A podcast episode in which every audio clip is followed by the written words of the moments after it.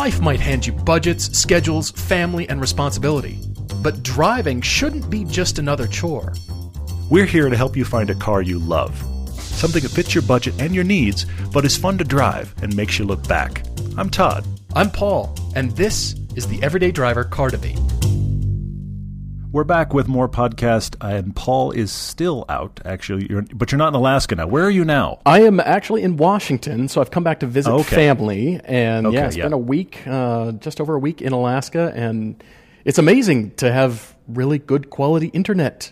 It sounds petty, but it's really great. It's kind of crazy. Yeah, I'm not too surprised. Not too surprised. It is amazing. I mean, there's been communities that have talked about they should make it a utility. It kind of should be a utility. We all use it so much. It's amazing I don't know. how You- you listening, you obviously- it, you know Exactly. Well, all of you listening are listening to this thanks to the internet. And, Yeah. and, and think about this minute if you had no access at all, what how different your day would be. I mean, I've been Yeah. honestly, I'm off on a tangent now, but I've actually been at edit jobs where the internet went down and we went home for the day. It's an edit job. You could still sit there and edit. kidding me. But it, but people were like, "Yeah, I mean, you know, the internet's down. I don't know that we'll get it back at all today. So, I mean, you know, if you want to go home, it's like, glassy eyed and not sure and what I'm, to I'm do. sitting here thinking, you know, you realize that with the exception of sending something to a client, we could do our whole job without internet. But I was like, yeah, I don't know, man. I mean, this day is kind of shot. I just, uh, you know. so anyway, It's so funny, you know, because then we er- Uber to our Turo to get the car, and then you're Yeah. good. Oh, absolutely. Pull up Yeah, yeah, the maps on your phone. Everything's with your phone. It's great. It's, it's still astounding to me, It's and it's awesome. I love it. Yeah, yeah. it. Well, we've got a really cool podcast coming up. We have lots of news to talk about. I feel like in the last 24 hours, there's been lots of car related news. We I to talk agree. a lot of that. Yeah. We have two really cool car debates. We've got Carl writing to us from uh, Long Island and also Andy writing to us from San Francisco. So we're covering both coasts this evening and many, many, many Facebook questions, uh, Instagram questions, questions from all over the map. But before Yeah, that, cool.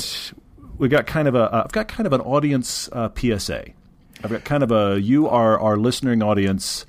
Uh, help us help you kind of uh, PSA. So Yes. No, I'm glad you're covering this, and you and I talked about it just before the podcast started Mm-hmm. here, and I'm glad you're covering this, and and it's helpful for the audience to know our our headspace too about questions for sure. I mean, kind of thing. the, the the thing that, that you guys probably know, and I do want to reiterate it, there is a, a huge volume of correspondence that we try to stay on top of with the email address, which is everydaydrivertv at gmail, or you can contact us through the website. We read both of those. A couple of you have Yeah, actually right. sent places, sent emails both places. We read them both. They, we know we know we got them. Uh, Facebook, we're reading all this stuff. We read all of the reviews you guys leave in various places because I mean I consider them educational. So all of that to say, there's been a piece, some pieces of correspondence that have come through recently that have alerted me to a possible pattern, and I'm hoping we can help the pattern. right. Right. No, this is good. One, one of them is there was a question about, or a comment sent to us about how we pick questions from the audience. Mm-hmm. Yeah. And the, the question was, do we only pick questions from people we know? Uh, no. We pick questions from everybody. Uh, if you post a question on social media, we just did that 300th podcast, and it had questions from all over the place. If you post on social media, we are reading all of those questions. And honestly, Paul and I, like we do with the car debates, we don't talk in advance about which questions are you liking. We just arbitrarily go, "Oh, that one's funny," and we pick it. it keeps things fun. I- Let's put it that way. It keeps it very interesting sure. and fun. And then Todd says, "Wow, you're going to tackle that question, are you?" Absolutely. That happens all the time where I'm like, I'm not touching that. And then Paul's like, you know what question I want to do? I'm like, really? that happens in every single podcast. Exactly. But honestly, nine times out of 10, I don't even notice who the avatar is until I read the question again and go, who was this from? Oh, that's right. There have been some avatars out there. Some of you know who you are. Well, we've called you out because you've had lots of great questions. Some of you, and let me put this in perspective, we've met maybe 30 of you total. Sure. We've met Sure. few enough of you. We could probably put you all in the same room and have a really long dinner table. um, the number of people listening to this podcast fills a small city. Okay, which is amazing. Thank I you. agree. Thank I you. agree. Uh, It's it- it's it's shocking, but the truth is, we don't know most of you. We don't know most of you that are commenting. We love that you're commenting. We love to answer these comments. When we recognize your avatar, we call you out as, "Hey, our friend so and so." The truth is, a lot of you we've never met, and we may never meet, and that's a bummer. But if you're asking a question and you think, well, they only answer questions from so and so, it's completely luck of the draw. And I would say keep asking questions. If you've asked the same question multiple times and we haven't answered it, there's probably a reason why. Maybe we don't want to touch it. Maybe we want to talk on that topic. Maybe we don't know. We just have no idea how to speak on that. Sure, and I send us a will add to email, that I guess. the the hot potato kinds of questions. And you guys have heard us before saying, you know, those kind of political or those kinds of discussions because we do want it to be an escape not only for you but for Todd and I. This is our Sure. escape too. Yeah, yeah. And we're Yeah, looking at that at as you know, let's just come in and talk about cars and you know what's on your mind about this current news event, which we'll get to here shortly, but also things Mm-hmm. just I'm thinking about these tires or whatever, and I'm daydreaming and I'm shopping and I'm you know, or relevant news. Hey, an accident happened, uh, you know, with some car, or who knows? You know what I mean? So we, we just try Mm-hmm. Yeah, to avoid yeah. the the hot potato stuff, just to make it easy on the listening ears, I, I suppose. So you don't your brain isn't Yeah. wrenched back to reality quite so soon before we finish. you know what I mean? Yeah, there's pl- there's plenty of that around for sure. So all of this to say, if you're a person that posts lots of questions, thank you. We we see you. We appreciate it. We will keep answering some questions from you as they strike us. Thanks for some of your really cool questions. If you are just joining us, you've never posted a question, or we haven't picked your question yet, take heart. Because the day Yes, is coming. yes. You will post a question one day for whatever reason, and we're just going to be like, that question's awesome. And I can't tell you what the recipe is because we don't know either. We just go, oh, that's a fun question. And it just so yeah, Mm-hmm. as it strikes us, like you said, we, we just pick it, and then oh, who wrote that? I okay, I've never seen that before, and and Yeah, it's very totally. random. It really is. So, so thank you to all of you on both sides of that equation. Thank you for those of you that have asked that question. The other other thing is, and this one uh, makes my brain hurt. I'm trying to figure out how to get around this problem. Okay. Um, some of you are, have sent a few requests or comments about your own car. Yes, right. But you- but you're doing it with kind of sleight of hand. It's it's an email, and, and I'm going to make it up here, but it's an email that says, "Well, my car has this many horsepower, and it only cost me this much, and you guys never talk about it." But your email never says what the car is. it's a mystery. Now, first off, we, we, we've done 300 podcasts. Are you sure we've never mentioned your car? But even if we haven't, even if we haven't, I'm looking at that email going, I don't know what to do with that. I, I, I am terrible at this game. I can't guess what car you have. If well, you as would like fun to as ask it us is, you know, it's it's in the interest of time. as fun as you know what, you know, it, For it is fun to solve the riddle and put your brain to the test, and you think, okay, how good Yeah. am I? You know, can I really recognize the signature lighting element at night from fifty yards? How good Yeah. am I? You know, it's fun to test yourself, but it's just a lot in the interest of time and getting to. Well, yeah, we're we're dealing with so much volume that honestly, for those of you that have written stuff like this, I can't write you back and be like, "Tell me more. What car is this? Let's play twenty questions." I can't Right. do that. I Right. can't. I, I my brain hurts already. So if you have a question about your car, if you want to know our thoughts on your car, if you would like a car mentioned that we don't mention for whatever reason. You're welcome to write in. We will read that email. We will respond as best we can. But I know this sounds ridiculous. Let us know what car we're talking about. Yeah, Tell us no, the car. I, I because the mystery is is making my brain uh, kind of grind to a halt. So uh, thank you guys for all of the writing that you do, and, and that is and honestly, all of these PSAs are just because we're dealing with so much volume. Thanks to you guys, that Yeah, we want to try to get a handle on it and help you guys obviously not waste your own time when you're reaching out too. So there's all of that. Yeah, agreed. Well, thank you guys again from me as well. And we've got to get to the news items because there is so much. So we're gonna just going to jump right in with one of our favorite shows, and that is Top Gear UK, who has announced Mm-hmm. one of the main hosts. Well, there's only three, right? So Matt LeBlanc. Yeah, yeah. Matt LeBlanc, he is leaving Top Gear UK, and he has said, from what I've been reading, he's grateful, he loves it, but the time commitment, and I'm wondering Mm-hmm. if I'm kind of reading into this some projects, and you probably are more aware of this than I am as far as the side projects, whether it's stage and theater productions, Broadway stuff, other kinds of things that he wants to do, and he thinks, all right, well, I've got to travel for the next episode of Top Gear, and Mm-hmm. I can't do this. Whereas I think many actors are used to being able to do side projects. And they stack up their schedules. I mean, we both know Sure, this. They sure. just stack up the, the scripts. They they stack up the schedules for all year long. And I'm kind of wondering if that. But of course, family and friends, being close to them, and it's not like Matt really Yeah, needs yeah. the money. Let's be honest. But you know, True. I No, those, those residuals for Friends will do him just fine for the rest of his He's life. good. Everybody that was on the cast of Friends can decide to do nothing Right. until the day they die, and they will be okay. Nobody's worried, least of all us. But honestly, I am sad to see him go because for me, I think he has really revitalized the show. Strangely, being an American hmm. on the British television show, and he's just revitalized it and brought a lot of energy and his self-deprecating humor and funny sleight of hand stuff. And I've really enjoyed it, to be honest. And I think he's really brought it back for me. And I'm sad to see him go. I've got actually a couple people that I think could be good. I want to talk about, but I'm curious to Oh, know your thoughts on this too. Wow, interesting. Well, one of the things I read is that he's talking about after the next season. So I'm sure they're in the midst of filming the next season right now. And so he's announcing this in the midst of current production, which So- means we will still see another season of probably six or eight episodes. right, with the long goodbye. Right. Yes, exactly. And also this this allows BBC to start looking. That is my big question here is who do you put on that short list? Because obviously they've got to not only work with the two that exist, but you've just got to you've got to get them up to speed rapidly.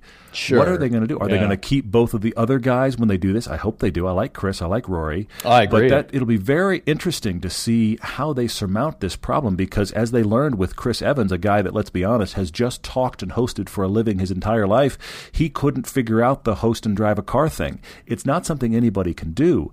And back to your comment, the thing I think has been really surprising for Matt is that I think some of the stuff that they create that honestly I would never create for the show, which is just kind of the goofy, we're going to have a host follow this ridiculous through line and believe it.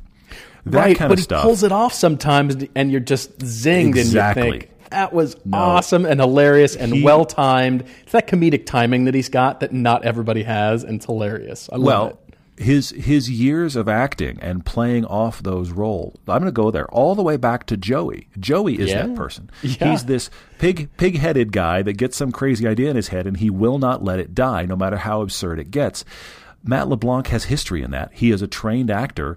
He can pull those moments off better than pretty much anybody, uh, even the original three guys. You could almost always see the seams when they were trying to do it. Yeah. Matt LeBlanc seems to kind of make it effortless. So it'll be really interesting to see how do they do this going forward. What does it do to the show? And that also means I don't know if you thought about this. That means this next season is going to coincide as an ending similar to when Grand Tour ends. So now we'll have both of these shows that kind of come to a stop in their current form, and we, we uh-huh. as the audience go, Yeah. "What's next?" So who, who? I have no ideas for who to replace with. Who do you think? Well, there's two guys. I've thought about this question all day, thinking, all right, who who could I see? And the first is Ant Anstead. He is currently the co-host of Wheeler Dealers Yeah. with Mike Brewer, and I like watching the guy. I really like him. Hmm. He's hmm. just straightforward, and he gives you just solid answers, and he's just here it is. I'm telling you why, and he just he comes across as okay. skilled and knowledgeable. And I think, all right, Chris is the hot shoe. We know that. Rory is very yeah. philosophical, and I love his take on various films that he does. But what about a mechanic and somebody who knows the inner Hmm. workings of cars so well, he can then relate to, man, would this be expensive to fix? And you know why it feels that way is because the engineering, and I can tell you the planetary gears doing the thing in the back with the, you know what I mean? sure. And man, do I wish for the manual, but this dual clutch gearbox is whatever. And, you know, bring Yeah. that mechanics take, but he's still just on point for everything about the car besides the mechanical mechanic Mm, aspect. But then, as a counterpoint to that, how about Ralph Giles, the current head of design for FCA? He has risen in the design ranks. He's well Yeah, known in the design yeah. community and brings somebody more from the design field. I think he's got the personality. I mean, he'd, you know, turn it on and let people hmm. know his personality and reveal more about himself and kind of the inner workings of what goes on in his head. But he's such a car guy. He's a racer. He drives Vipers. The guy's a hot shoe. He's willing to do the crazy burnouts and willing to go there and kind of push the boundaries on things, which could be the spice the show needs. And he can talk design all day long. I think it could be great, honestly. So those two guys are kind of where my head's at right now, but of course that could change, and maybe some people have other cool ideas too. But I'm kind of liking that. That's that's what I'm thinking. Okay, that's that's good. I, I have no good ideas for how they how they tackle this, but I'm sure a room full of development people will all make their contribution over coffee, and some of them will be terrible, but they will make sure they get their comment in to prove their existence in that room. I'm sorry, am I cynical? Uh, anyway, so that that will definitely happen. No, well, speaking of FCA, there's rumors, of course, with the Viper making a return with the V8 heart. Yes. And it just seems like with the Hellcat engine, they just have to turn around and decide how about that car as a candidate? That's what's next. And why not the Viper? Honestly, I, I kind of wish it would become a little smaller and a little bit more uh, refined in a in a track way. Although that's the counterpoint to that is it's already the track holder and beastly. You It's know, a monster for sure. It's already amazing yeah. on the track, so that doesn't really need it. But you know what I mean? Less weight, a little bit more snug around you, and put that Hellcat motor in that instead of pointing at the Jeep or a Dodge or a Ram truck or something like that, thinking, you know what this needs is, you know, let's point it at the Viper. It's point that engine in the Viper's direction and keep that line going. I just feel like if any company needs that Halo car to continue, it's probably FCA because of their product lineup. Yeah, mm, they've got mm. the Charger and the Challenger, but they're not really considered sports cars. I don't think. I mean, they're fast. Yeah, I mean this is but this is their Halo their Halo car, and I'm amazed. You know? It's one of those cars I'm amazed that they've continued as long as they have. And you talk about it getting smaller. I have to say my comment here, which is technically the last gen Viper was a little bit shorter than the current 911. In spite of the love way it bringing looks. that up. Those, You love that. but because because honestly, I bring it up twofold. Not only because I have to to make fun of you, the Porsche guy, but also because honestly uh, unless you see that stat on paper, I don't care who you are as a car guy, you would never see those two cars anywhere other than side by side and think, oh, well, the Viper's smaller. You would never Right, think that. right. The styling of those two cars suggests the Viper is a behemoth and the 911 is little. And it is amazing to me that the actual stat is the reverse. But I say, look, the I Viper, know. the Viper shouldn't exist because it has a V10. It had a V10 because they had a powerful V10 truck engine when they first made the Viper. Okay, so which was the part of its charm and on and uh, on. agreed. Right. Agreed. But I guess my but but my counterpoint here is if the Hellcat motor had existed when they'd started making the Viper, I, I submit to you they would have put that motor in it from the beginning. I agree. So going from a V10 to a V8, who cares? I think the Viper should come back. It would be really cool if they can if they can find an ongoing market segment for it because I think that's the struggle. I, who is who is that buyer? You know, Corvette has struggled forever to get people in the Corvette that are not the the stereotypical uh, old guy driving slow Corvette owner. That's been their struggle, and I think they are trying to surmount that. I think the mid-engine car will will do that further. Let's hope that it's not just a rumor with a bunch of camo on it, but I think that'll help further. Yeah. But it would be interesting to see. It would be interesting to see FCA kind of modernize the Viper. I don't want to revolutionize it, but kind of modernize it a bit. But why not? Why not take that storied name, that approximate shape, but revolutionize it? No, why not? I, I agree. What's stopping them? I suppose justifying it as a project and car manufacturers are not charity organizations. They have to justify it Yeah, from a yeah. business standpoint. Are we going to sell these or is it the car community going to stand back and applaud and never buy them? So they mm-hmm. have to Mm-hmm. Yeah. Yeah. still talk with the finance department, I suppose, and justify of course. themselves. But uh, Accountants will be involved. who, Yes. who wins? We're not sure. Mm-hmm. But mm-hmm. speaking of V10, you see Dustin Anthony. He's the Montevetti automotive guy who has stuffed Yes. a V10. So the joke about that guy at the gas station that said, "Is that a V10 Yes. under there?" If you had one of these, these Lotus Elises, go to Montevetti Automotive, the Facebook page there, and you can see that he stuffed a BMW M5, the E E60 V10, into your car. I mean, not literally, but what I love Yeah. is Yeah. you love Paganis, and it it brings back the quad exhaust like a Pagani on the Elise. It's almost like this car is built with you in mind. If a supercar were to be built, strangely, I just In- thought, interesting. oh my because gosh, I it's got the don't- Pagani thing and everything. And anyway, I interesting it. because I don't like it. I, and and I, have? I have to say, Really? I have to say, we've gotten more emails, shares, people sharing links on this one article than anything in the history of the show. And thank you for that, by the way. I love. Yes, thank you for sharing, You're thinking it's like, you know what? I'm thinking of Paul when I see some, you know, a Prius or something like that, as my entire Yeah, family yeah, does. They joke with me constantly, and then for you, you know, an Elise or, I'm, you know, it's like I thought of Todd about.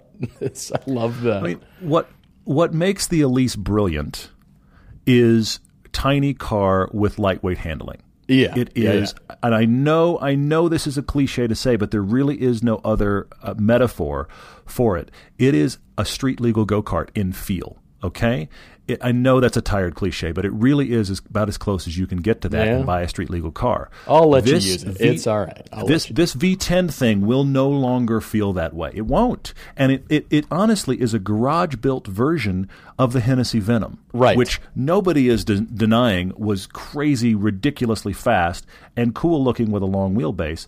But the the wheelbase is like now 110 inches, which is long, and it's yeah. it's it's become it's become in many ways the opposite of what the Elise was, and so I find myself going, why? Because if you're gonna get a big heavy, high power mid engine car, I'm just going to take my money and buy one already sorted to be that. Because it isn't going to drive like an Elise anymore. Sure. I- guess I'm thinking about all the car builders, and what's so interesting is how few, if, well, there's very few left that are not named after the people, the founders who invented Okay, it. And so sure, it comes back sure. to me for in that vein of, all right, they started, they had something great, and I'm going to expound on it, or, you know, whatever, and I'm going to Mm-hmm. name it something different, although Dustin has not named it after himself, it looks like. I, I don't know where the Montevetti Yeah, yeah. Name comes from particularly. But, you know, you think of DeLorean and, you know, all the names, Dodge, Yeah, yeah. everything, Chevrolet, they're all names of people. And sure. it's that, you know, inventor spirit that I love. And it's the fact that even though John Hennessey could be considered, all right, you're not a big time car manufacturer, you're a small tuner. Dustin is is even less than that. He's just a guy in his garage doing this. Holy cow, True. man! No. You made an No, the- the- incredible thing here. I'm, I, I should I should state the the counterpoint. I agree. I should state the counterpoint, which is it's not that I'm not impressed.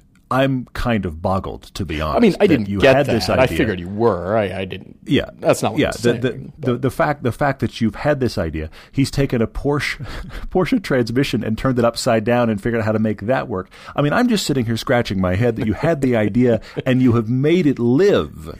And here it is in front of my house. That Holy cow. deserves massive kudos. Yeah. And hey, if you want me to drive it, I'll drive it and I'll tell you what it drives like compared to an Elise. I, that would be crazy fun. It obviously doesn't speak to the small light car thing that I love, but man, kudos for doing it because I can't believe you pulled that off. I'm frightened. Here's the thing. I'm frightened by the simple LS motor swap into an 86 chassis. And you went, "Yeah, that's child's play." You know what I'm going to do? Take off the back half of this car and start over. fun building sand castles in your little sandbox over there. You know what I'm going to do is drop Seriously. an E60 V10 in that. Holy. Seriously, I just I and and maybe I missed an opportunity. Maybe maybe unbeknownst to me, the guy that walked up to me in a gas station and said, "Is that a V10?" Maybe it was Dustin. Maybe he he knew already. I'm wondering actually. Oh, Maybe that's I, maybe he went home to his garage and got. Maybe he tells the story to his friends about. I I saw this idiot today in a real Lotus Elise and asked him if it had a V10, knowing you can do it, and he was like, "No, of course not," because he's an idiot. Maybe he's laughing at me. I don't know. Could possibly be.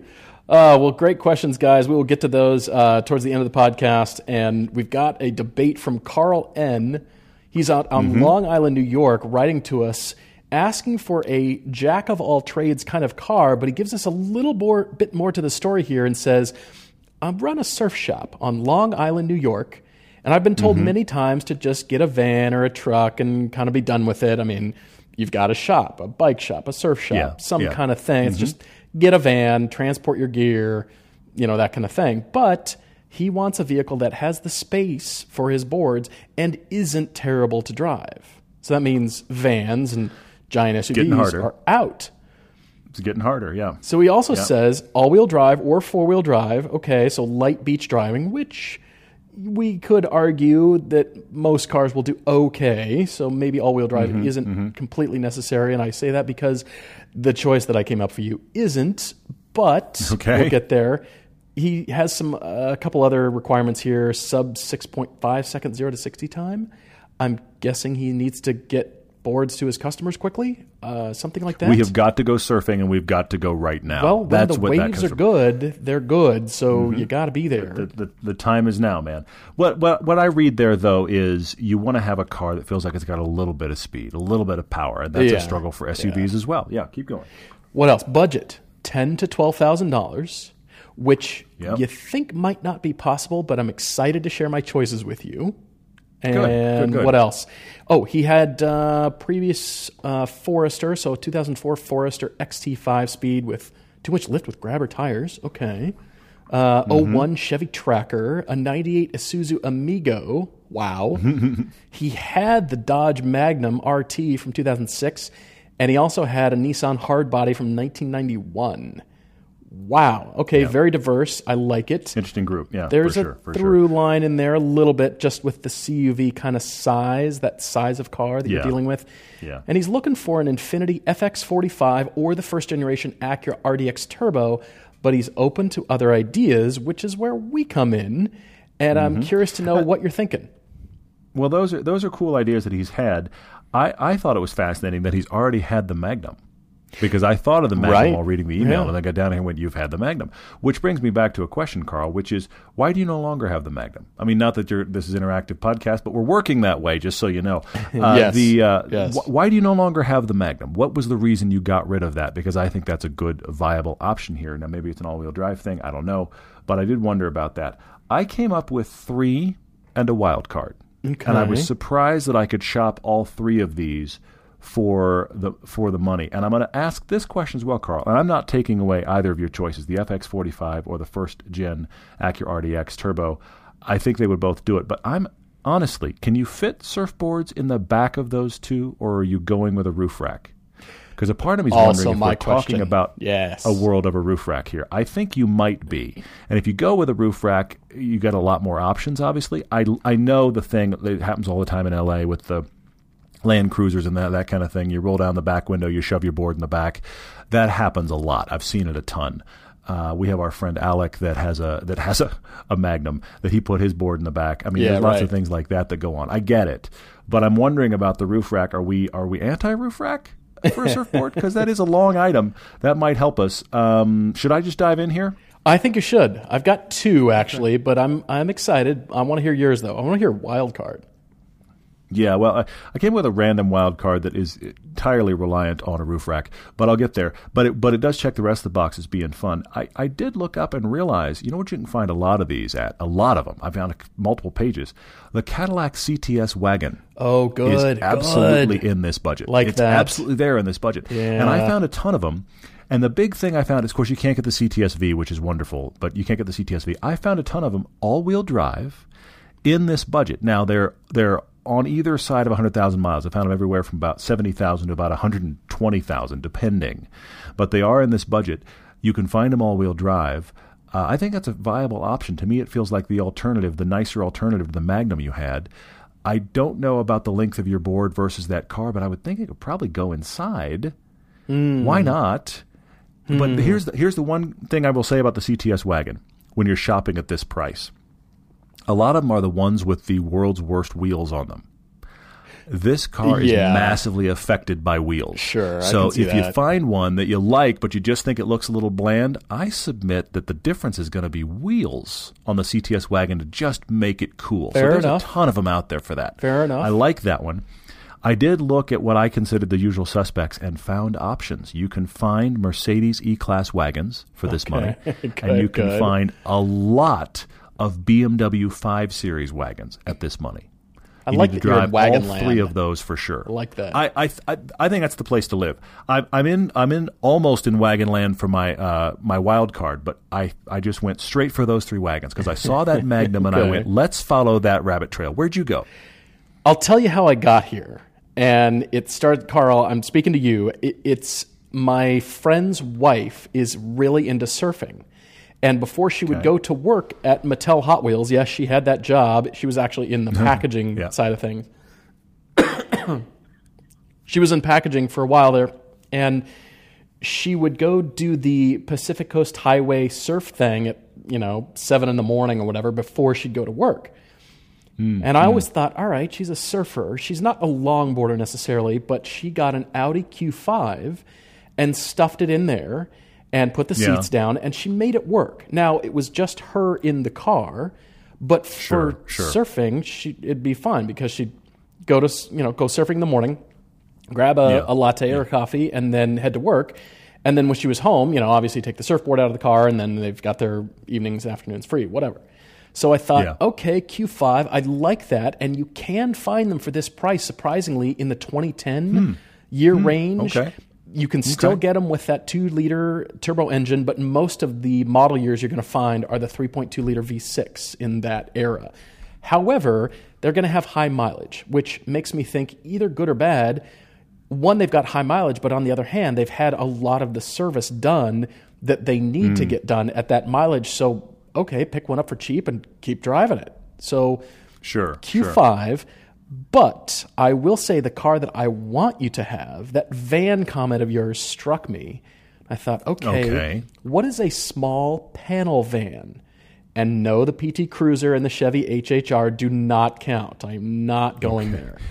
But what could be the small, like a little bread van, little surf car kind of thing? All right, And I all right. came up with the 2012 Mini Cooper Clubman S with 39,300 miles for just Not under bad. 12 grand. It's the stretched Mini. You you have Mm-hmm. a stretch sport in your life. You ride longboards and surfboards. Yeah. Like so it. This like it. 2012 Clubman S, and it's in red. And I thought, okay, for the roof rack, instead of putting the boards flat, like they're you know flat Mm-hmm, to flat on the roof, why don't you stand them on end? This might be a custom rack, but okay, you've Okay. got this is your investment in your business. And so the All right, boards all right. are all standing on end at different lengths, and so people, when you drive by, you're seeing the top of the surfboard essentially from the side. You know, it's Fun. standing up on end, Yeah, and that's kind of your See where you're going, uh, yeah. that's your business. You know, those are boards that you're either yeah. delivering or customer boards. They're not permanently mounted. That's not what I'm saying. But I know what you mean. you've got this, you you know, like a dish rack on top of your car, kind of only for surfboards, I guess. Yeah, I, I get it. And then- it's, it's like the way pickups carry uh, brand new windshield glass, but Yes. you've got it on your roof and you. it's surfboards. I love it. That's Thank great. you. Yeah. And then with any extra money that you might have left over, get the back Sure. window, that back long window of the Mini wrapped either with an ad advertising your business or just wrap it the same body color that is the car. Or, of course, you could wrap the whole car and make that cover up the glass with the wrap so it kind of takes on that panel van look. And that's where you advertise right there your your surf shop name. You've got the boards on top, and it's like, wow, you you drive this cool little car, and you have these huge surfboards. That's awesome. How'd you do it? And there's the car, and it's kind of eye catching. And Huh. twelve grand. I'm just saying, Mini Cooper Clubman S. So it's the stretched wheelbase Amazing. Mini Cooper. And but you'd have to do, like I said, a few things: get the rack, get the wrap, trick it out a little bit. But yeah. I think it could work Karl, you you. have gotten not only a car recommendation from Paul, but also marketing ideas. this is a nice little new little twist. And I have to say, after that, my wild card isn't quite so wild because my wild card is the Mini Cooper Countryman. Oh, you're kidding me! I also like that. It works. because there's a lot of them for that all-wheel drive it's essentially a mini cooper i mean a kind of a stretched mini with a lift kit but not much it's still fun to drive it still has the mini dna in it if you will But there's your Uh, all-wheel so, I drive mean, and the beachiness aspect of it. That's right there. Exactly. It's it's the mini done for as a beach car Yeah. as a quote unquote SUV. It's not very big. I still think you're into roof rack, but that was my wild card because I was surprised to find quite a few of those in this budget, which made me think, huh, the mini does the the fun part of this, Mm-hmm. and I think it might do the rest of it as well. Uh, Well done on your on your Clubman too, because I think that's in the similar vein. I don't feel nearly as out in the weeds now. That's excellent. Well, it's So, just uh, not uh, all-wheel drive, and it doesn't have the beach kind of thing that the Yeah. Countryman does. So yeah, somewhere in there could be really interesting. But yeah, like you said, there's So- choices. There's all kinds. Of stuff. Yeah, Car- Karl, we've accidentally said get a mini. I, I didn't expect that was where this was going to go. But let us know where you wind up with for surfboards on Long Island. I love that. Thank you for writing in. And as we always say, if you've got your own car debate, Everyday Driver TV at Gmail. If you have written to Everyday Driver at Gmail, I don't know who that is. I don't know where that email goes. Right. Everyday Right. Driver TV at Gmail is the direct email address, or through our website. We would love to get your car debate as well. Guys, we will take a quick break. We'll be right back. I'm not going very far. It's too uncomfortable. I'm in a hurry. Sometimes I just forget. There's no such thing as a good excuse for not buckling up. You're not only putting yourself at risk of injury or death, it could also cost you lots of money. Cops are writing tickets, so why take the risk? Do the smart thing and start buckling up every trip, day or night. Click it or ticket. Paid for by NHTSA. You know what's a must have in your car care arsenal? It's a Brush Hero. This is the water powered detailing tool that's perfect for tough areas like wheel spokes and engines, tailpipes and grills, and even bicycles. Interestingly, Brush Hero requires no batteries or electricity. It scrubs slowly with an impressive amount of torque. This was created by Car Guys. It's designed to be tough, quick, and effective without causing damage. It's easy to use. Just hook it up to a standard garden hose, flip the handy on off switch, and start cleaning. Brush Hero is a great gift idea, and they've got an extensive line of gift sets and accessories. And now our listeners can enjoy 10% off their order at brushhero.com with code DRIVER. You can also find the Brush Hero at select Costco and Walmart stores. But don't forget to use the code DRIVER at brushhero.com for 10% off, and all orders over $40 ship free. If you like sports podcasts, then take a gamble on RJ Bell's Dream Preview each week on Podcast One Sportsnet. Get everything you need on the biggest games each week from pregame.com's Wise Guy Roundtable with host RJ Bell and some of the biggest names from the world of sports betting. So check out RJ Bell's Dream Preview at Podcast One Sportsnet and Apple Podcasts. Also remember to rate that show and this one. If you're looking to buy a car, you're probably familiar with terms like MSRP. You might even know what it stands for, but what does that actually mean? You know, the same goes for invoice, list price, and dealer price. It's enough to confuse anybody. All you're really looking for is a price that actually means something. Introducing True Price from TrueCar. Now you can know exactly what you'll pay for the car you want, including fees, accessories, everything, before you even get to the dealership. TrueCar dealers will show you the true price on cars like the one you want, all from the comfort of your home. And how do you know if your true price is a great price? Well, because TrueCar shows you what other people paid for the same car you want. And your certified dealers already know this. So they set their true price competitively so they can win your business. So when you're ready to buy a new or used car, visit TrueCar and enjoy a more confident car buying experience. Some features aren't available in all states. Geico presents eyewitness interviews with inanimate objects. This is Brian Bruno live on the scene of a recent windstorm, here to describe the event, a chest of drawers. There's a storm howling outside, so I thought I'd stay in and watch a rom com. Five minutes into the flick, a tree branch slams through the window. Were you hurt? I just got a scratch on my chest. Your chest of drawers can't help you in a windstorm, but the Geico Insurance Agency can help you get covered for personal property damage. Call Geico to see how affordable homeowners insurance can be. Andy K from San Francisco is our next car debate. He is yeah. writing to us. Thank you for listening, by the way, Andy. And he's saying, sure. I am a 23 year old graduate with a degree in music performance, specifically opera singer. We've never Yes. debated cars for opera singers before, which I thought was pretty I- interesting and very different. Lawyers and real estate agents and people with tubas, but no opera singer. So it's a first time for everything, and here we are. He's kind of saying, you know, what's the best first adult car, really, now that I'm Mm-hmm. graduated with his degree? But he is saying under his breath, what's the best car for opera singers? With a budget of 25 grand, Paul limiter $30,000. And he's torn between getting a coupe or a sedan because Yeah. whatever car that he gets will be with him for the next five years, and he wants something fun and sporty, but also sensible. Now, he's got an 04 Acura RSX. He said it's on his last Cool. legs. This was his first car, and it's on its last Yeah. legs. He feels like he's outgrown it.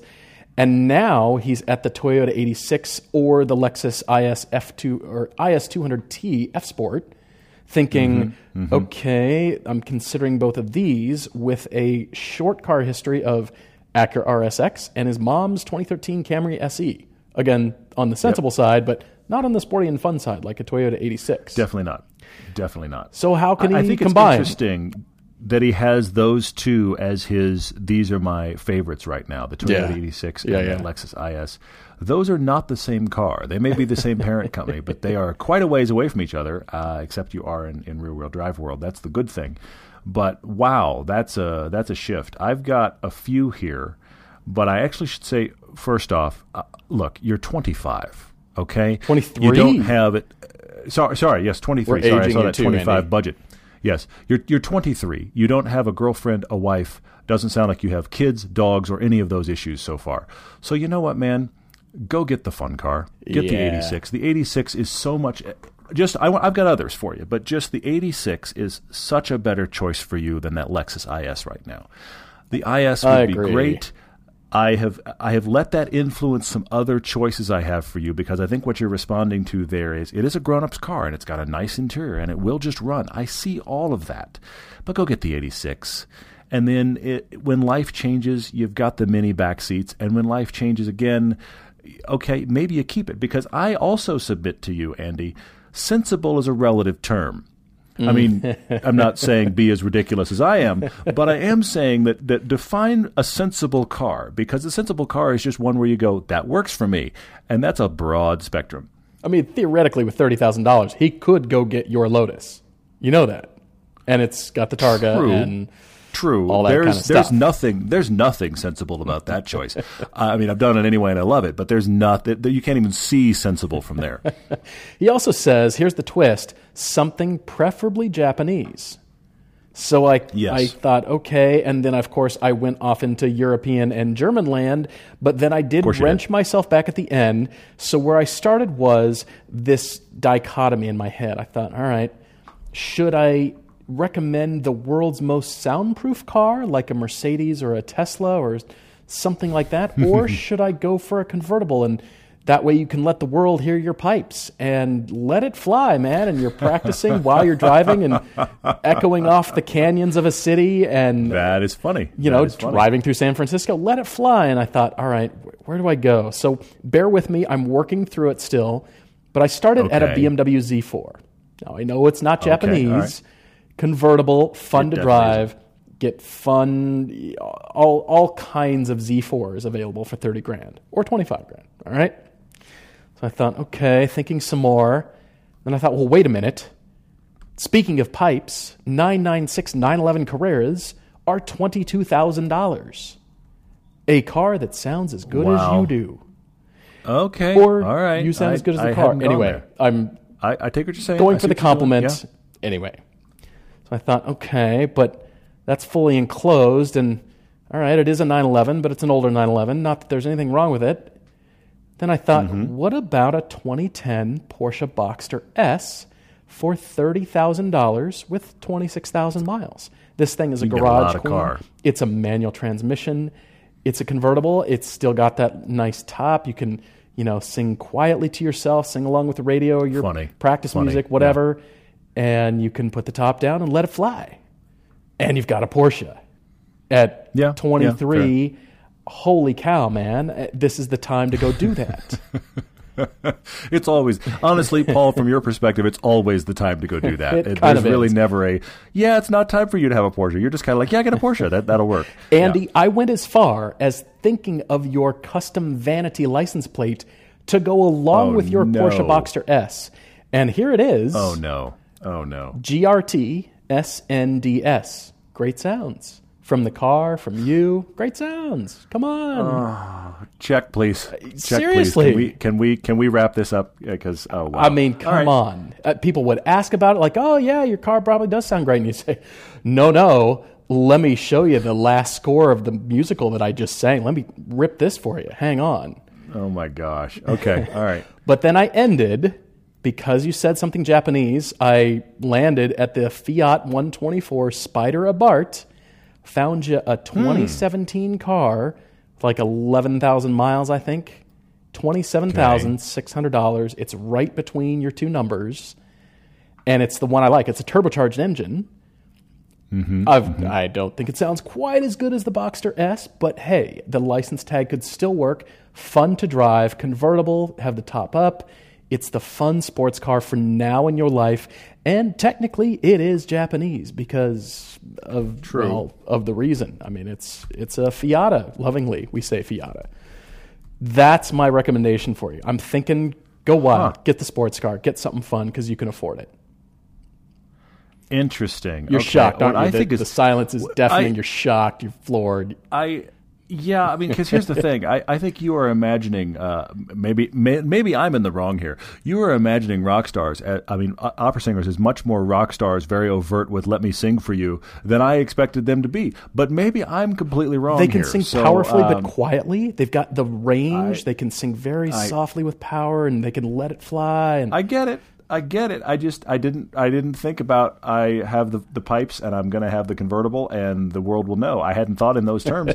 I like that you went there. I went totally different places for Andy because here's what happened with me, Andy. I tried to think what could what do I know you could get for 25. I, I some of this stuff you could get new for 30, but I figured with 25 you can find used examples of all of these. I was also influenced by the two cars that are your bookends. What's the Toyota 86? Well, it's a small, focused, rear wheel drive sports car that looks great, but the interior is eh, okay? On the other end of the spectrum, you've got that IS 200. nice interior, sure. grown up's car. So, so those are both influencing you somehow. So I thought, all right, I'm going to try to stay in cars that have at least a 2 plus 2 configuration. That's a great thing about that 86. It's just a lot more usable than people think. so I'm sure. trying to stay 2 plus 2 in the coupe world. I, I also went away from that as well. I ran around on different uh, countries. I didn't go just Japanese for you, but I wanted to come up with a few. Seeing, again, I, I still think the 86 is better than the IS. but okay, all right. seeing your Lexus interest, go shop the Lexus RC. You can get them for your budget. Can you really? get nice You're kidding used me. copies for your money. They're out there now, under thirty grand. They're out there. So I mean, it's not going to be the hottest one on the planet, but I am finding a few three fifties out there. No So now way. you've got you know right around thirty grand. Now you've got you know a p- much more powerful than it would have been in that IS two hundred. You have more of the coupe two plus two shape. If you're if you're interested, that's the Lexus for you, my friend. But if you're going to shop there, you need to cross shop the Infiniti, either G37, that'll be much cheaper, or Q60, that'll be closer to the budget we're talking about. Hmm. That is the Infiniti alternative to the Lexus. So you should drive them both. That's these are my Japanese choices for you. I'm blending a little bit of the 86, not really, but some. It's it's kind of more that element than the IS would be with the things I think you like about that IS. So drive those cars. I went away from Japanese for a couple of choices that I think you should at least drive because the thing that's happened here, Andy, is you haven't really driven much. So Yeah, I understand sure. you want a Japanese car for reliability. I get that. And of course, the Lexus would be great for you. But at least drive some other things to have some benchmarks. You've enjoyed that Acura RSX, and those things were pretty fun to drive. You need to go drive a GTI.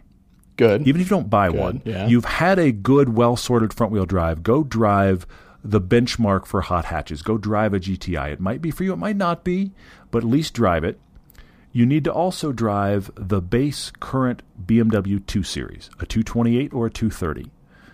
Get it with the ZF 8 speed. Get it with a little four cylinder. Like you can it. find them for your budget. Rear wheel drive. That is, in many ways, the classed up 86 idea it's not as dynamic as the 86. It's not as light as the 86, but it is take an 86 and make it nicer. You kind of wind up at that base 2 series. Sure. Is kind of where you are. Sure. It's not quite as dynamic, but it's got better power. Those are my away from Japanese. And then I have one more away from Japanese, but it's close. okay. Korean cars, my friend, get really good in all of those same ways the Japanese cars are. Yeah, You need do. to go drive a Genesis Coupe. Drive the Genesis Coupe. Good. Good. You can you can get your they don't make them anymore, but you know what? You can get your choice of those for your budget. I've given you kind of homework here, my friend. So Andy, let us know what you think here. But I think you need. I- I want you in a two plus two coupe. Per, personally, because I think that is upscale enough, but yet still genuinely fun. You're 23, get a fun car. Karl and Andy, thank you both for writing in. And as Todd said at the top of the show, if you've got your own debate, please write to us, drop us an email. We love seeing those debate questions on email. And then social media Yeah. questions, just kind of the light fun. Hey, what's on your mind? What's current in news? And, you know, what are you thinking? This is where we're mm-hmm, jumping to mm-hmm. next. So we, we do have to jump into this. And I want to start out with design questions. As you know, I love design questions of all types. Yes, And you do. Christopher R. writes to us and says, Could we discuss the differences in del- design philosophies between Hyundai and Kia motor vehicles? And he said, Sure, Paul can provide an insightful response, especially interesting considering Kia and Hyundai share their chassis. So Mm-hmm, I will admit, I could guess, I could have guessed. But what I did was I consulted my sources and wrote to somebody that I know who works there. And I can't Huh, say any more than that you. because they declined to be identified, which is totally fine. But like I said, a friend of mine. And he came back and said, Well, it's a bit of a tough one to answer. And, and Christopher, interesting that you've noticed because what his answer was here was internally they're still searching for this to define the exterior surface language. And I'm reading his answer here. Hmm, hmm. He said that will express our new design direction dubbed sensuous sportiness. Okay, so think about that. Okay. And he said one of the first concept cars that attempts to interpret that sensuous sportiness is the new Hyundai Le Fil Rouge that just debuted in Geneva this year. And he said it ushers in hmm. this new era of Hyundai design globally under the direction of Luc Donckerwolke. Hmm. He's the executive VP of Yeah. design, and Sangyup Lee, who also came from Chevy. He designed the sort of the redesigned Gen Five Camaro when the Camaro kind of came Yeah, back. yeah. That's all Sangyup Lee. He did the the pen sketch for that car. He's the head of Hyundai styling and Luc's right hand man. They're actually good friends, and I think Sangyup said, "I got to get you over here to Hyundai because they're doing cool things." Mm, and he said, "Well, as for Kia, he's not too familiar, but they're going through a transition period as well, as identified and and executed by the Kia Stinger. Kind of, you think." Wait, besides the corporate grill, how's that design language the same as the Soul or the Optima or something like that? And I, Yeah. I get that. But he said, All right, Christopher, and I find it fascinating that you have noted this and thought, Are they undergoing some sort of transition? And apparently they are, which is still interesting, but they do have this sensuous sportiness direction.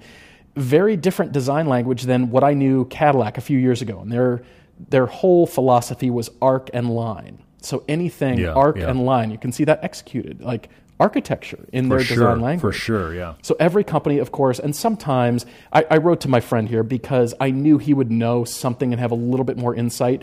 There, that design philosophy is not something that's always shared because that's that's their business, you know. And, and I said anything that is Yeah, public yeah. knowledge or non-proprietary that I can share in the podcast with everyone.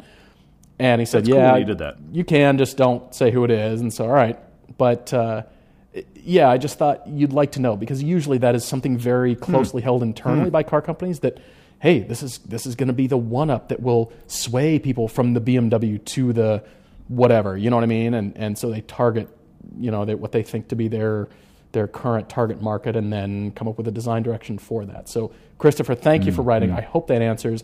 I thought it was fascinating. Bravo. And uh, That's interesting that you wrote in. I love it. yeah, I, I like that, but I, I knew I had to consult this friend to get that insight. So excellent, excellent Hmm. Very question, cool. Christopher. Very cool. Uh, Otter Mike wrote in on Facebook and said, "Is it wrong that he keeps a uh, battery-powered leaf blower in his trunk to remove uh, leaves and airborne debris that settle on his car while he's at work? People are looking at him strangely. He doesn't really mind that, but he's starting to wonder, am I warping my kids' minds? I want to stop right there, Mike. Um, my friend."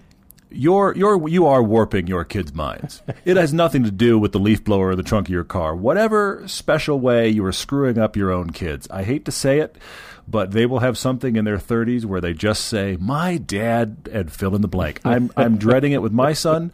You are warping your kids' minds in your own very special way. It has nothing to do with the leaf blower. Uh, you have a leaf blower in the trunk of your car to remove leaves. Where are you parking? Is my other question. Yeah, right. Uh, and do you need a car cover? That's my other thought. But I just I wanted to let you know that the, sorry, the ship has sailed. Your kids' minds are warped.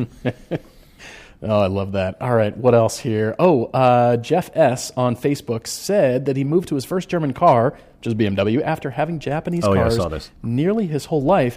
He said, I did my own maintenance on schedule previously, but now my BMW has no dipstick. It's got the digital indicator on the instrument panel, Yeah. right? And it says it'll tell me when it needs an oil change, even if it's up to 10,000 miles. Do I Mm-hmm. trust this, or do I just do it early because I can't handle this concept? Look, Jeff, it depends on, honestly, the kind of ownership experience you want. But when Todd and I talk about preventative maintenance, sometimes it doesn't necessarily mean following what the manufacturers say. It means doing that oil change 5,000 miles in or 3,500 miles in, depending on the oil that you use. Usually, if it's synthetic, I'll let mine run to 5,000 because synthetic can definitely take that. But when I f- had my first Cayman S, the owner's manual said 10,000 miles. And I thought, wait, wait, no, it said 20,000, as a matter of fact. Oil change intervals. And I went, mm-hmm. what? Why, why would I do that? I know they're saying that, but I'd rather have my oil change sooner. And so I did it every five, and I didn't wait for the car to tell me. I just, I wanted that ownership experience. I wanted to know it had fresh oil. And Yeah. for l- you know, I drove that car more, but you know, sometimes if you drive a car less, like a, a special Porsche or something like that, and it doesn't get that kind of mileage even in a year, you want to at least change it every year. So Yes, yes, yes. if you can't handle it, I say go ahead and change it. But of course, it costs you money. So you've got to mm-hmm. decide mm-hmm. where you're at with it. But if the manufacturer says, then the manufacturer says. But they also, there's a caveat to that. It's only using the recommended oil that they tell you. It doesn't mean Yeah, go yeah. ahead and switch oils to whatever you want. Maybe it's a cheaper brand or something like that, and then follow that. No, no, no, no, no, no, no, no. You have to follow what they tell you if you're going to follow that 10,000 mile interval.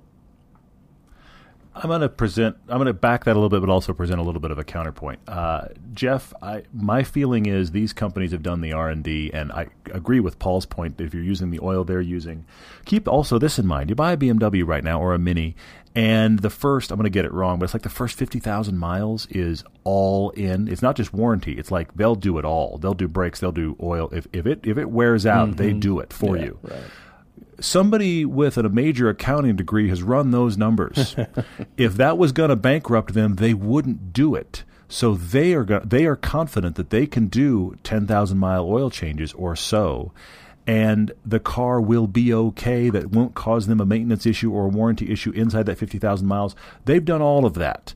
I remember a guy that I knew bought his first BMW this is probably 10 years ago and he called the dealer about 7,000 miles in and said, "Do you need me to bring my car in?" And the and the person said, "Is there something wrong?" And he said, "No, but shouldn't I bring it in by now?" And he said, "The car will tell you, and the car will be right."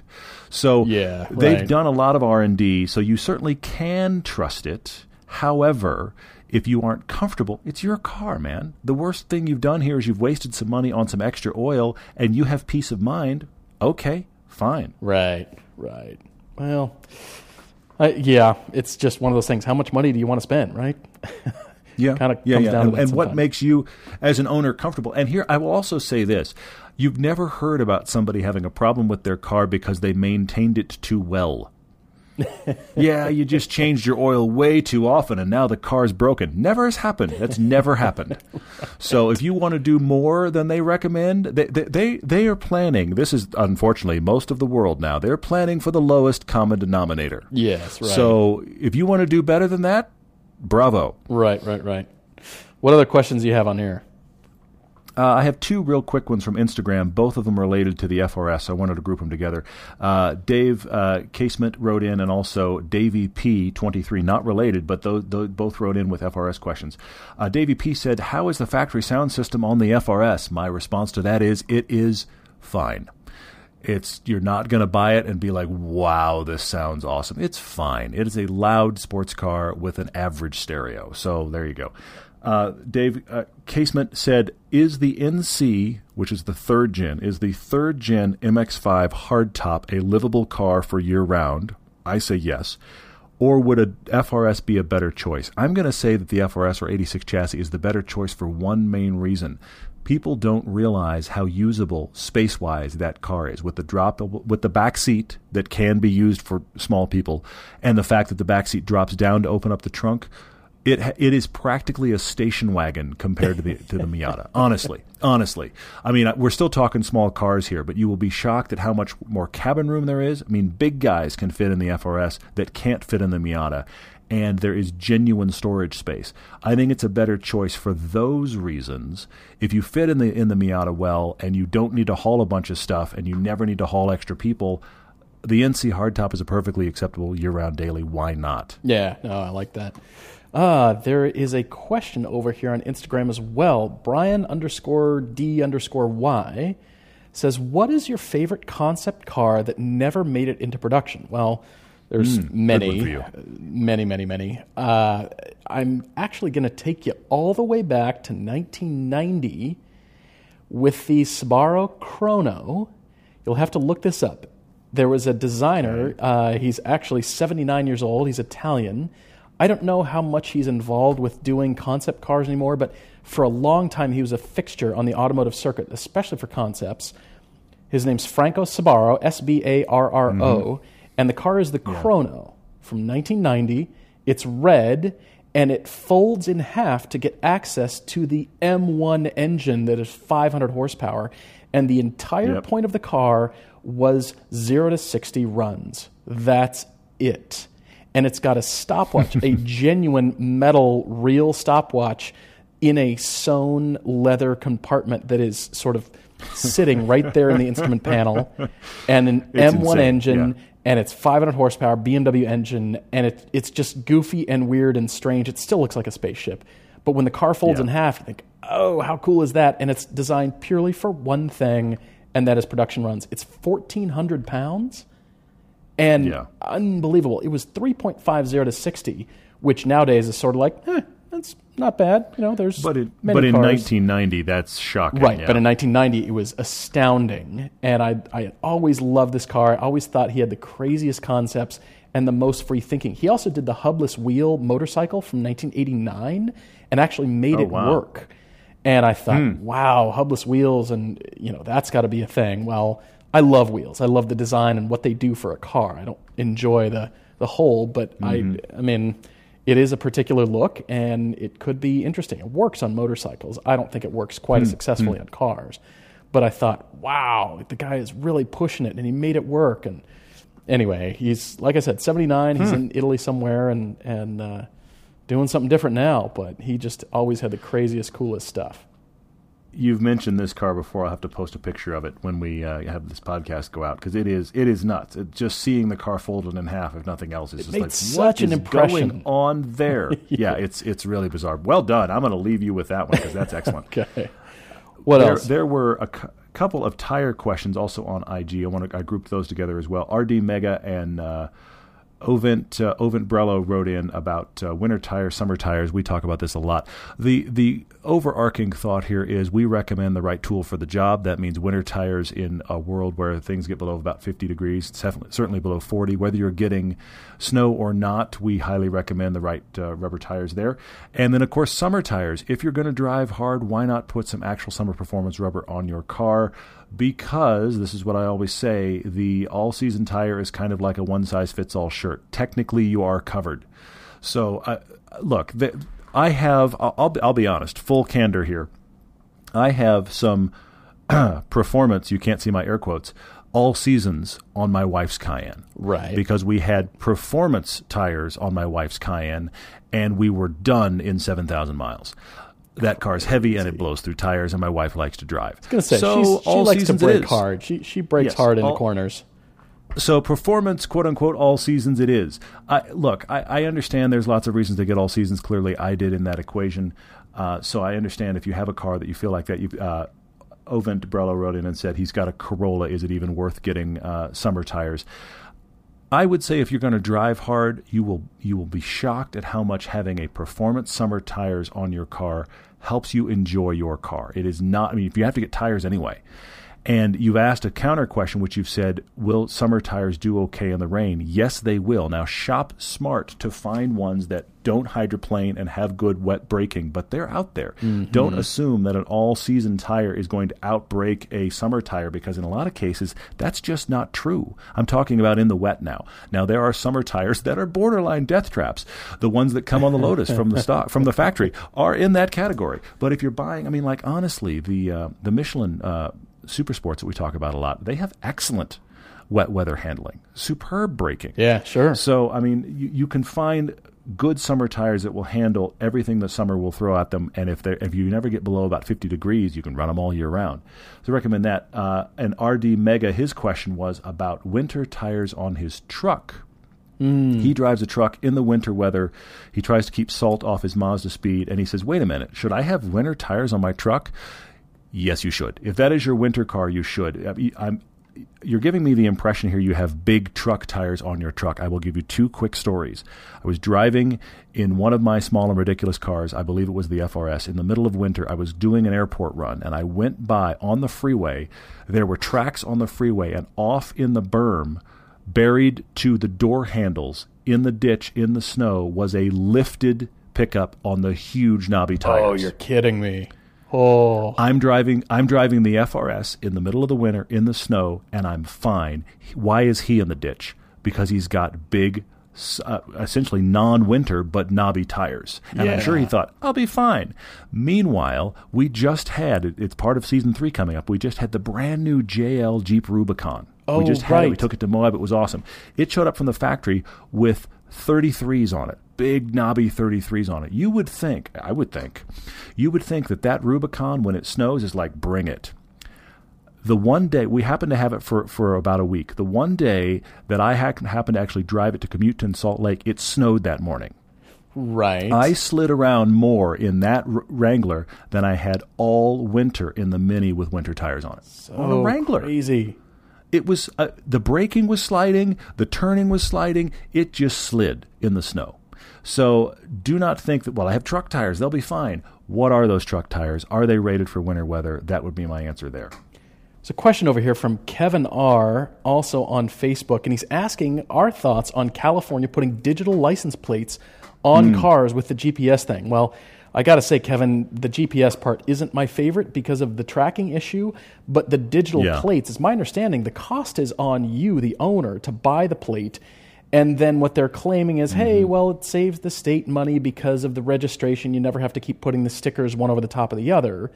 But I, I was kind of opposed to it before I dug into it a little bit, and I thought, all right, if you can display, you know, a different background and kind of choose like you do your phone lock screen, hmm. or hmm. okay. you know, you can change it to when you park, especially on the street, and you buy the parking pass, and then it populates your parking pass on the license tag or, or in that oh, space. Oh, I see. I okay, see. that's Yeah. cool, and of course the handicap sticker. But I think the idea that I like the best so far is the ability for me to cut off beautiful women on the freeway and display my phone number. So hopefully they would, you know, Oh my god! what what do you Because think? Because that tactic has always worked. Sorry, I cut It's cut the you old off. Seinfeld joke. On the other Yeah. hand, uh, could I take you to dinner? And what do you think? Well, but but on the other end of the spectrum, you're headed that way that, that has been joked about, and I would really like, where your license plate should be your cell phone number, so you can call somebody when they're an idiot and be like, "Would you turn off your blinker and please get off to the right?" Right, or you could say, "Get You off know, your that- phone." that- Wait, I'm on the phone. Darn it! Hate it. Seriously, yeah, exactly. That I don't know how that would work. Wow, I didn't think you'd go there with that, but I'm gonna I'm gonna leave that there. That's fine. I'm just saying, you know, we could send messages to each other that you don't. Uh, anyway, it, it's a deep hole, of course. And More distracted driving. Yeah, okay. you could run videos so you could have daisy chained cars and everybody's watching a YouTube video of, you know, something. Well, anyway. I, the best idea Now is I'm like really setting a projector on your I'm windshield really, and projecting really onto the back of a huge semi truck so you can watch movies while you're cruising down the road. Gosh. I, I, I need this to end. Could we call that a podcast? 'Cause totally, that, now totally safe driving is what we promote here on Everyday Driver, guys. Thank you so much for writing in. We really do appreciate all your questions. And uh, yes, as Todd said, please keep asking. Really appreciate it, and looking forward to next time. Cheers, everyone.